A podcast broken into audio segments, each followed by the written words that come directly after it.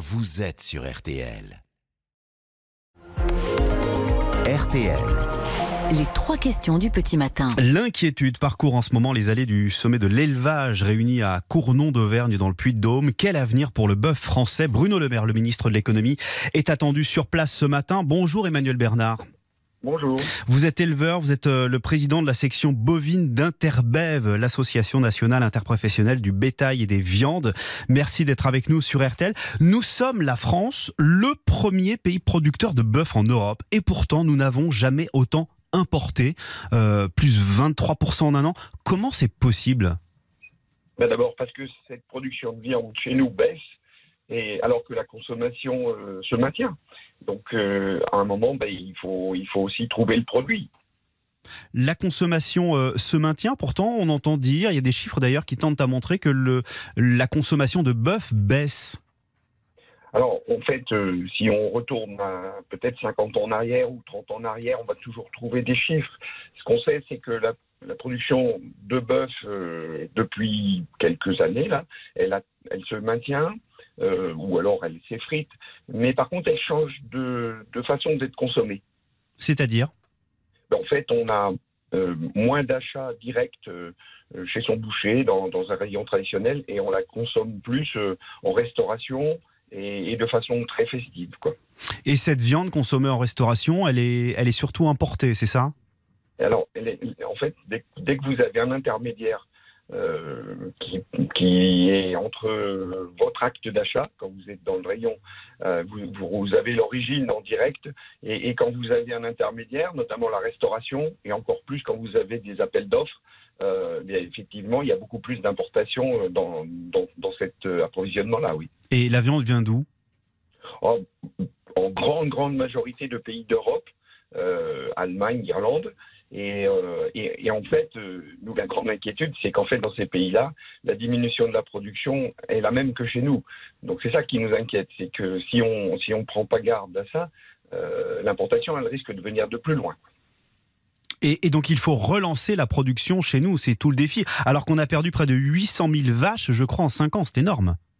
Oui, alors en fait, nous, l'enjeu le, vraiment, il est, un enjeu assez global. C'est-à-dire quand, quand on fait la promotion, notamment de, nos territoires, avec euh, ces zones humides, euh, ces, prairies, euh, toute cette richesse de biodiversité, sous cet angle-là, on a vraiment besoin d'avoir, de, de conserver tout ça. C'est très important. Et pour le conserver, il faut conserver les vaches sur le territoire. Et on a un deuxième intérêt à les conserver, c'est que, en fait, la consommation, pour l'instant, elle est, comme elle se tient, on a le débouché. Et, pour conserver ces vaches, il faut aussi euh, conserver euh, les éleveurs et vous avez de plus en plus de mal à trouver des jeunes qui veulent reprendre des exploitations. C'est ça aussi le problème. Alors, d'abord, la première chose, c'est il faut gagner sa vie quand on fait un métier.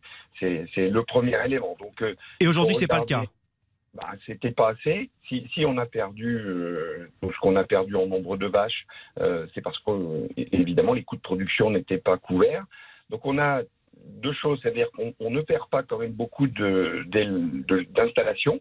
on a presque autant de jeunes qui s'installent. La passion, elle, est toujours là, mhm. euh, mais, mais, il faut le faire dans des conditions très très acceptables. Il faut donner des perspectives. Par contre, on a la pyramide des âges, euh, comme dans de corporations où, en gros, on, a plus de gens euh, en cessation euh, que de jeunes qui s'installent. Et c'est là où il faut se donner les moyens, ou donner les moyens les gens, aux gens en place pour euh, se dire bah, je garde une vache, deux vaches, trois vaches de plus. On, le, totem n'est pas de doubler la production, il est de se dire on doit s'adapter et permettre aux consommateurs d'avoir accès à un produit français. Et vous vous sentez euh, soutenu, Emmanuel Bernard? Ce sera ma dernière question parce qu'en mai dernier, vous avez euh, vu ce rapport de la Cour des comptes qui recommande de réduire le cheptel de vaches français. Est-ce que, est-ce que les autorités politiques en France vous soutiennent, soutiennent la filière? Franchement alors, en fait, vous avez, vous, avez tout et son contraire qui est dit en permanence. Euh, encore une fois, euh, la, la, consommation, c'est pas, c'est pas le totem, c'est pas tous les matins on se dit pas il faut que les Français mangent plus de viande. C'est pas ça le sujet. Le sujet, c'est qu'il faut qu'ils mangent la viande mieux, donc euh, on a la capacité à la produire. Et en fait, quand on voit le rapport de la Cour des comptes, si on le lit dans son intégralité, encore une fois, ils font l'apologie de, tous les bienfaits que peut apporter l'élevage sur le plan environnemental même sur l'eau. Hein, prairie, c'est un vrai filtre à, eau. Donc, si on veut conserver ça, on n'a pas 25 solutions. On en a une qui est de se dire, il faut qu'on s'adapte au changement climatique, c'est normal. Il faut qu'on soit en capacité de produire le bon produit, s'adapter aux consommateurs. Mais, mais c'est possible, en fait. C'est ça qui est important. C'est qu'en fait, on a les clés pour le faire. Mm. Et, et donc, c'est ça qu'on veut présenter aussi au ministre de l'économie aujourd'hui. Bruno Le Maire qui sera avec vous ce matin au sommet de l'élevage réuni à Cournon d'Auvergne dans le Puy-de-Dôme. Merci beaucoup Emmanuel Bernard. Merci. Président de la section bovine d'Interbev, merci d'avoir été avec nous en direct sur RTL ce matin, 6h20. Cette interview est à retrouver sur l'appli RTL.